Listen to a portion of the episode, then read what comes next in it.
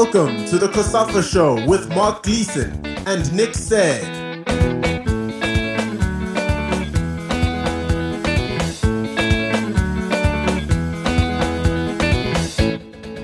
Welcome to our eighth edition of the COSAFA Show as we enjoy the timely return of international football on the African continent this week after almost a year without matches for our Southern African nations. We have an interview with current SuperSport United defender Bongani Khumalo, who may be an ex-Bafana Bafana international, but also has strong ties to another COSAFA nation. He reveals his club's preparations for the new season and reflects on his time in the national team. Also in the show, we have an interview with Mozambique coach Luis González. They are currently in Portugal preparing for international friendly matches against Guinea-Bissau and Angola. We'll talk you as well through the other fixtures involving COSAFA countries in the coming days. We are delighted to be joined by the experienced SuperSport United defender Bongani Khumalo, who famously scored against France in the twenty ten World Cup and is one of the few Bafana internationals to be born outside of South Africa, still very much a Southern African, and of course, captained his country as well. SuperSports are camping in Polokwane ahead of the twenty twenty twenty-one Premier Soccer League season, where they will also start the defence of their M T N eight title against T T M next weekend. Bongani, thanks so much for joining us. How are those preparations going? Hi, uh, yeah, very, very good. I mean, I think so far, I mean, the guys have done well um, in terms of just staying fit. Um, we did have a little bit of a break, but even within that little break, you know, we still had to submit sort of like runs and so on and so forth. Um, we're in Polokwane now, and it's, it's the first time here where we've come here, and it's actually rainy and quite cold, so that's been interesting. Um, but all in all, I think the team is good and, and most of the players are fit, good to go. Ten years now, Bongani, since the World Cup in South Africa, uh, a great occasion for everyone concerned. What are your memories of that tournament, and do you feel that South African football has kicked on as much as it should have since then? Sure. Um, yeah, it's been a, it's been a long, it's a long time ago now, but um, I mean, certainly it was it was a special time for the country and, and every player that was involved. Um, I don't think any any player that's been part of that generation or that would have played has, has experienced anything since. Um, so that is the, so that is very very special. Uh, in terms of, I think, I think post the World Cup, I think we all expected a lot more, um, just in terms of of of, our, of the progression of our game and, and fans coming to the stadiums. But you know, I don't I don't think that there's been enough growth considering you know how big and, and, and massive the World Cup was for us, um, which is which is slightly disappointing. But I believe there are some positives. Um, you know, we have amazing arenas that we get to play in now um, with our local league. And and I think, you know, for, for the national team, whether it be football, rugby and so on, you know, there's, there's just incredible arenas where fans can come together and, and truly appreciate special games together. You spent five years in England and Greece after that tournament. Uh, what was that experience like? And do you think South Africa exports enough players from the P S L these days? Oh, it was it was interesting. I think, you know, when I went over, you know, the first year was very, very hard. Um, it was very hard. First year would have struggled just settling in and injuries and all sorts. And I took the next year, I took I took away. I went away. I went away to Greece, which was an interesting experience in that as well. It was a very different style of play. But, you know, I think towards the end, I started enjoying it and, and, and felt like I did well. Um, it was a good season for the club as well that year. Um, and then I went back to England. I was alone at Doncaster. I think it was all about, you know, gaining experience. Um, you know, I was obviously a youngish player at the time and I'd had a great experience in the World Cup and, you know, they bet on potential. Um, and I was willing to work hard. I wasn't, I didn't mind taking, you know, a couple of steps back to, to get me forward. And that was the move that, that, that obviously that move to Doncaster came about and, and I felt I was doing well and, and, you know, um, Uh, I mean, I think I think a lot of people would know. I mean, it's not necessarily a, a club that would challenge for promotion as such, but, you know, they, they'd just been promoted from League One and, and had good players. And, you know, when you start a season fresh, you obviously want to compete and, and finish as high as possible. Um, so that so that was a challenging um, club to play for, and it provided great tests. And when I felt as if, you know, I'm really, really getting used to football in England and the style and then just the, the pure intensity of it all, you know, I found myself here in Randburg, you know, laying on a bed, wondering whether I'll ever play football again. Um, certainly that injury, you know, suffered against Brazil was, was, at the time I didn't realize how big it was. I think I only realized once I started playing again how big it was. And I think that that was a blessing in itself just to be blinded in terms of that and just focus on just getting getting better, but the timing of it was was was worst, you know. Um, and but I've got no regrets, you know. I gave it all my heart and soul, and some things in football work out and others don't. You know, I'm very blessed that, you know, I'm still playing. You know, I've had a I've had quite a few years of, of playing this game, and, and I still feel good. And, and, and for as long as I feel good, I'll keep going and try and help and inspire all those around me.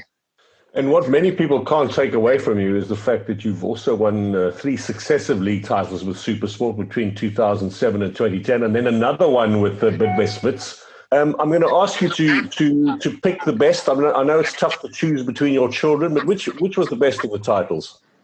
If I'm honest, you know, the first one, I remember the first one. I mean, the first one was was was just, I think the first one is always the most special one because it's, everything is new. And I think at the time as well, it was my first season in the P S L. So I don't think I realized the significance of it, to be honest, um, at the time.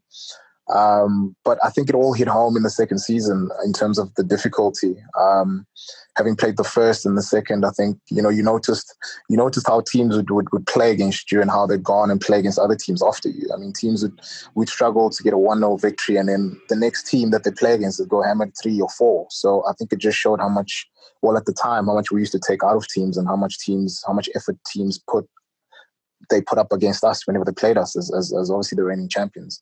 And obviously to carry that pressure for, for, for what first, well, the first, yes, we won it, but the second and then the third year and still finish on top. I think that's, that's the special, um, that's the special part of it all. Um, but certainly I think, I think personally, I'd have to say, I think the third one was the sweetest one, because I think by the time I got to the third one, I think I realized, you know, how special it was, and, and that it was, well, I was blessed to be part of a, a, a truly, truly great generation of players and, and, and a great coach.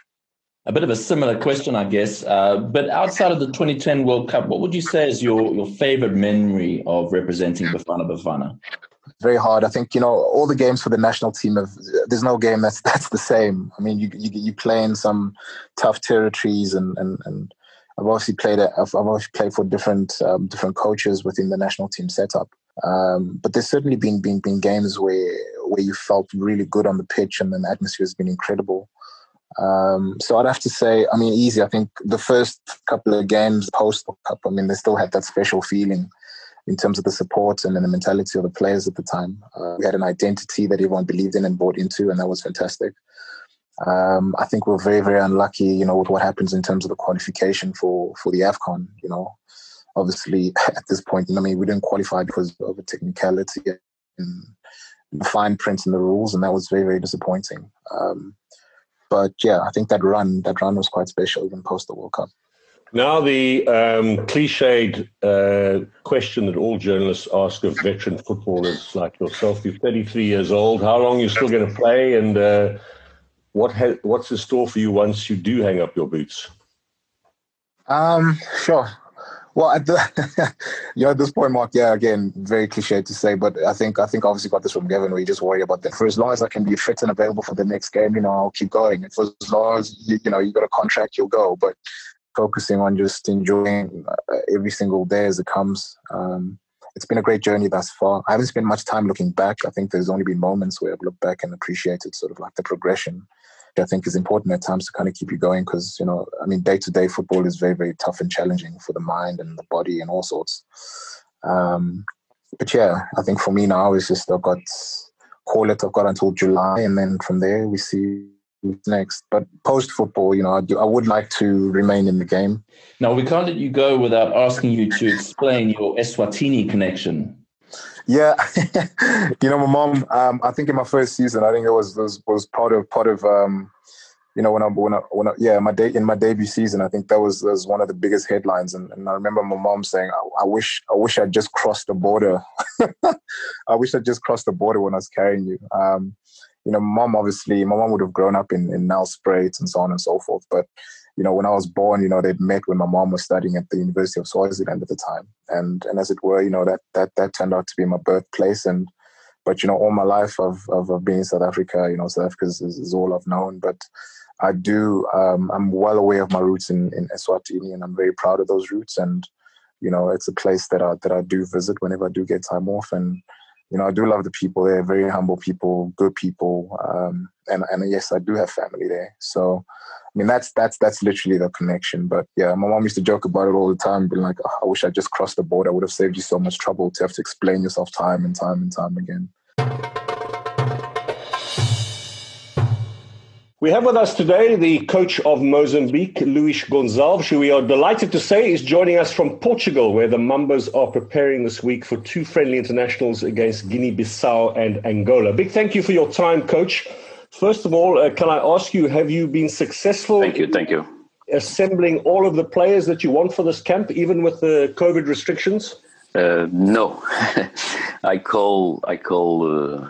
for this camp uh, that uh, began earlier uh, because, as you know, is on the next five is when the, the, the data FIFA starts, but we start earlier and I call uh, thirty-four players, and uh, we are in Portugal right now training uh, with the players that uh, play in Mozambique, because the clubs in Mozambique uh, they cooperate with us, and uh, I took the players, I can say. Yeah. But uh, some players, a few, a few players, uh, they don't come because, uh, uh, for example, uh, Luis Miquel, he plays in Tanzania, he don't come. Uh, Reginaldo plays in um, Kazakhstan, don't come. Claesio in Azerbaijan, because uh, this pan- pandemic, these restrictions, uh, the, their clubs uh, doesn't allow it. And um, they ask, they asked us to to don't call them. Uh, but uh, right now I have uh, sixteen players here with me. We are training, we're already training. We uh, we we began yesterday, and uh, on next Monday we I think we're gonna have all group together. And the, the lack of football in Mozambique, uh, the fact that the league is uh, is still is is still not being played. I mean, you know, obviously there are a lot of players now without the yes. match fitness. I mean, how how big a dilemma is that for you? How much do you worry about that? It's uh, a question. Uh, we are running against the time, I can say. Uh, that's why we began early with uh, these players from Mozambique. We are trying to complete this situation with uh, our our training. Uh, so far, so good. But of course, when we're going to play eight against uh, Guinea-Bissau, a friendly match could be could be different uh, because uh, we have players that Europe and players that uh, not play in Mozambique right now. So. But uh, we have to manage it. And you made you made a very good start to your uh, Cup of Nations qualifiers, the four points against Cabo Verde and against Rwanda. Um, but obviously yes. now uh, Cameroon is a completely different test. Eh? I mean, how what what is the potential yes. to do something against Cameroon? Powerful team, the, the country that organized the competition. So uh, we're going to play against Cameroon that uh, they already know that qualified. So besides that, they, they're going to play, of course, to win. And we're going to play to win also. We know they are favorites. We have a, a very confident team. We are, we are growing like a team, of course. I'm going to see. Uh, the, the, the, the first question is to evaluate the players on next Monday. I need to ev- evaluate players. Uh, how are they? The last time Mozambique were in the finals, obviously, was in twenty ten in Angola. I mean, is there a real pressure on you to qualify for this next tournament? Yes, yes, yes, absolutely. Everybody wants to, to qualify, and uh, we need to evaluate the situation with uh, reality. So uh, we're going to see. But uh, we are confident. We, we're going to do our best to, to be qualified. But it's true. Uh, very big pressure to, to qualify because ten years, uh, it's too much. You were appointed in August last year, so that's uh, fourteen months in charge, but you really only had a handful of matches with the team. You beat Mauritius in the World Cup, of course, and then you had that friendly with Kenya, and then the two qualifiers in yes. November. I mean, h- how frustrating has it been just sitting there uh, with this COVID lockdown and with the disruption to world football and, and, and just being in limbo almost? Yes, that's... Uh... This this is a new situation for everybody uh, all around the world, and but to, we we try to do our best. Uh, we try to to keep connected always with the players, and uh, it's important to know how are they, how are the, the families, uh, if they are training at home, uh, when they are they aren't at the club. And uh, as you know, different different uh, situations, because uh, the players that are in Mozambique, uh, they are different that they, the players that, that are in Europe. But uh, always connected, always trying to to um, how can I say to uh, use the time, use the, the way useful way, use the time in a useful way. You know, but it's not easy. It, it was, uh, it's new for everyone. You know, the the most important thing is to be connected always with the players. Yes, I, I say you were you were not the only yes. coach, I suppose, suffering in the same way. Yeah. Yes, yes, yes, yes. I, I believe. yeah, I believe.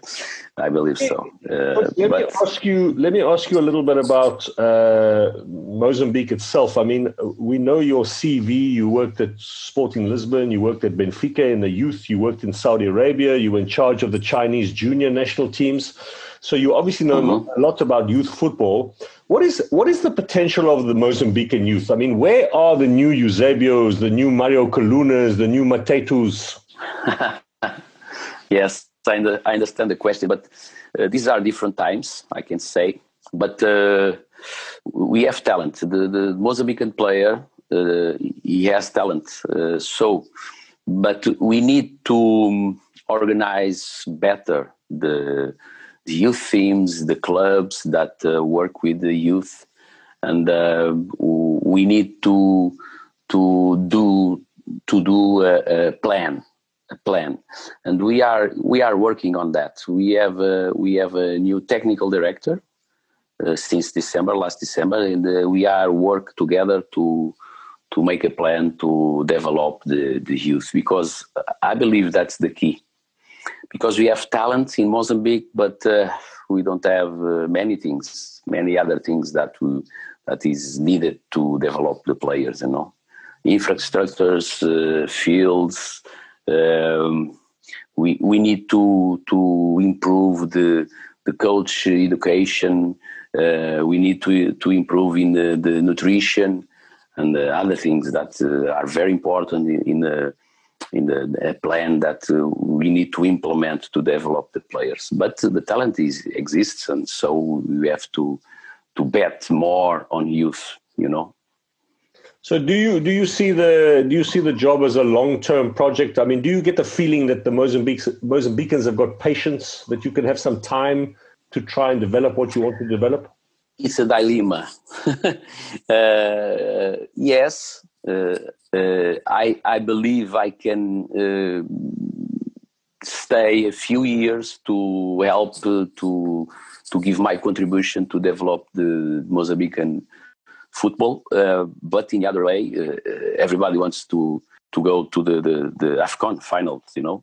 So we'll see, we'll see, because the the, the new president uh, from Federation, uh, I think he, he, he is patient. But we'll see. I'm going to do my best as a coach, but uh, I would like to stay long, long term in a long-term project. Not only uh, be responsible for the, the first team, for the national team, but uh, to to give my contribute to develop the, the football, the yeah. football here in Mozambique. Because I, I have I have uh, uh, many experience in youth, in youth. And uh, I, I believe I can give a, a good contribution, you know. It's been interesting to see uh, some of the Lusophone countries, I think more uh, Guinea-Bissau and Cabo Verde, of course. Yes. They look nowadays only at the diaspora of the, the players, first, second generation, born in Europe, yes. but, but with parents from Africa. This uh, yes. latest, the latest Angolan squad that uh, they announced for, for, for the match against you has some players from uh, born in Germany, some players born in France. With Mozambique, yes. uh, with Mozambique, you only really have Stanley uh, Ratifio. What about yes. other players who have one parent from Mozambique, born in Europe? Yes. How much are you looking in the diaspora, yes. in the European leagues for these players? Always looking, always search, searching.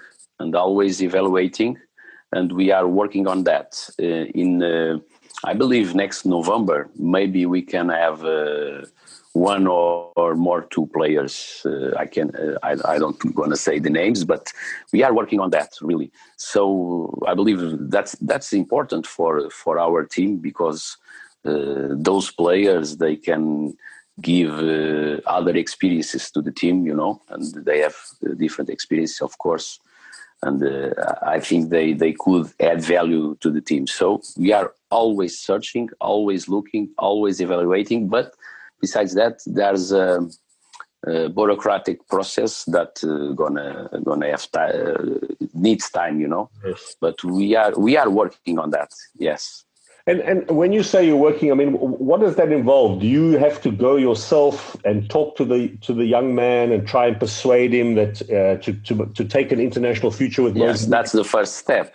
What yes, else that's do you need the first to do? step. If if uh, if I if I detect a, a player that I I believe that could be a, a good option, uh, that could bring value to the team, the the next step, of course, after evaluate the player, after Uh, decide that player could be a good option. Uh, that's the next step, is to talk with the player and uh, explain uh, the, the what what we want from him. And uh, if he agrees, uh, there's a, after that uh, a bureaucratic process that uh, the federation and the government uh, they have to to do uh, near FIFA and uh, to get the authorization.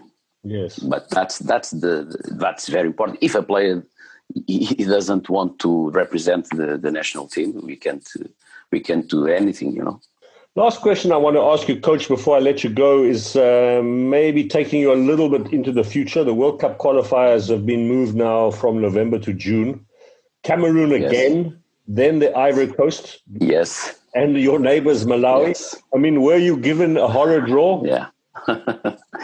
That's a very difficult group, uh, indeed, but uh, we're going to play uh, match by match, I can say. Uh, we're going to do our best. And uh, uh, I used to say, uh, I, I have the right to dream. So we're going to do our best uh, match by match, but it's a very difficult group. If, if we... we Uh, win the group, that's uh, a huge, a huge uh, step for Mozambique. After that, if uh, that happens, we have the playoffs. So, but uh, match after match, that's the philosophy, uh, and uh, we're gonna we're gonna do our best.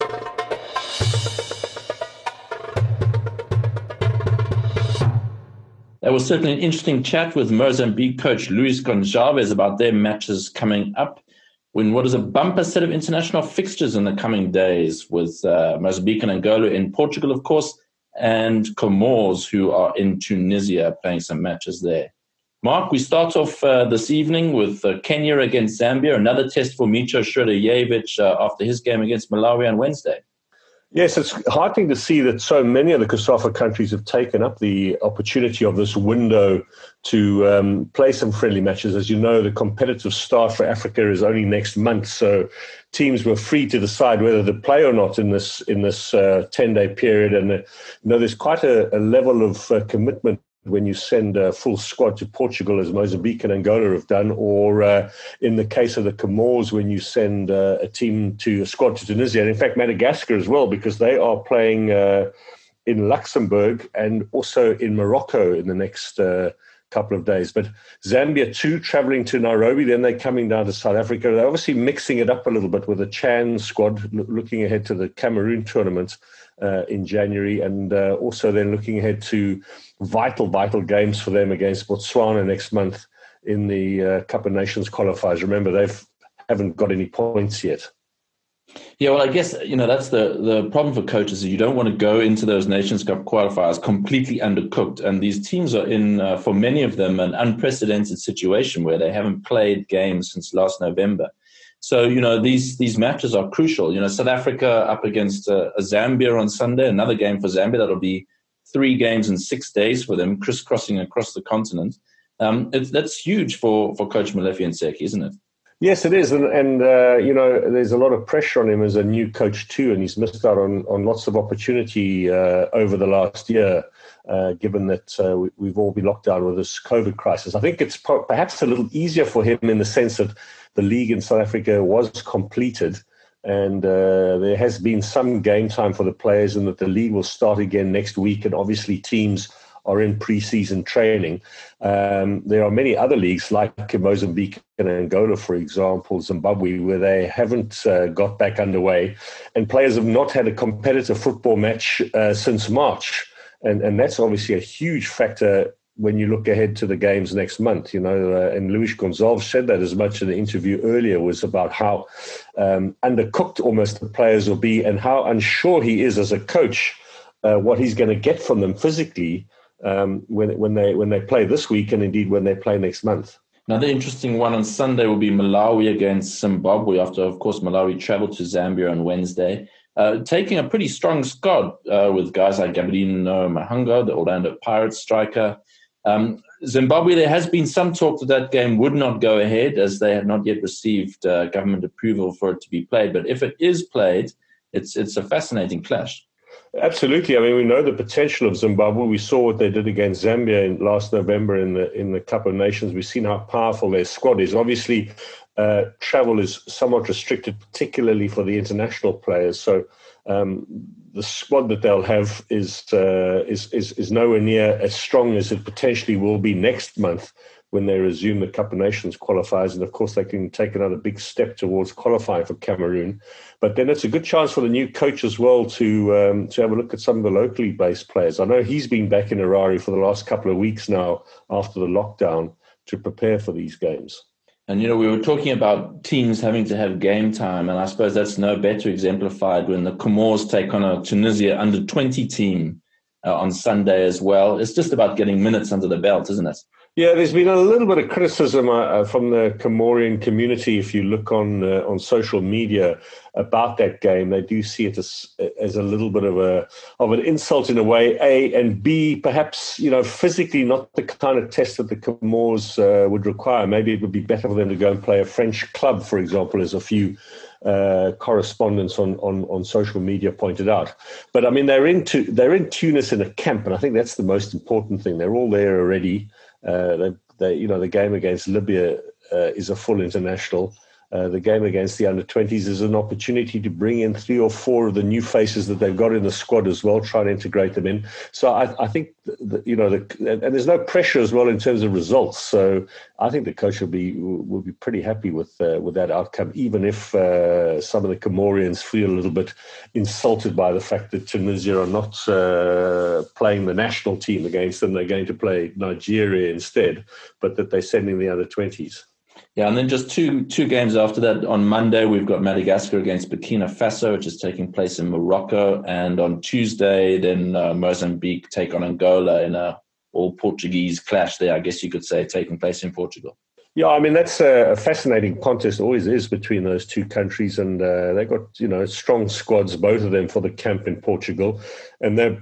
Angola in particular are a, a team perhaps in a little bit of a mini crisis, having uh, done very poorly in the uh, Cup of Nations qualifiers last November when they last played. You remember they lost at home to the Gambia, which is probably the, one of the worst home results that uh, Angola have ever had. So, you know, the opportunity again to have everybody together. I think there's a little bit of a transition too in the Angolan side. There's a lot of new faces, a good opportunity for them uh, against decent opposition, because they, you know, Guinea-Bissau is their first opponent, and then and then Mozambique.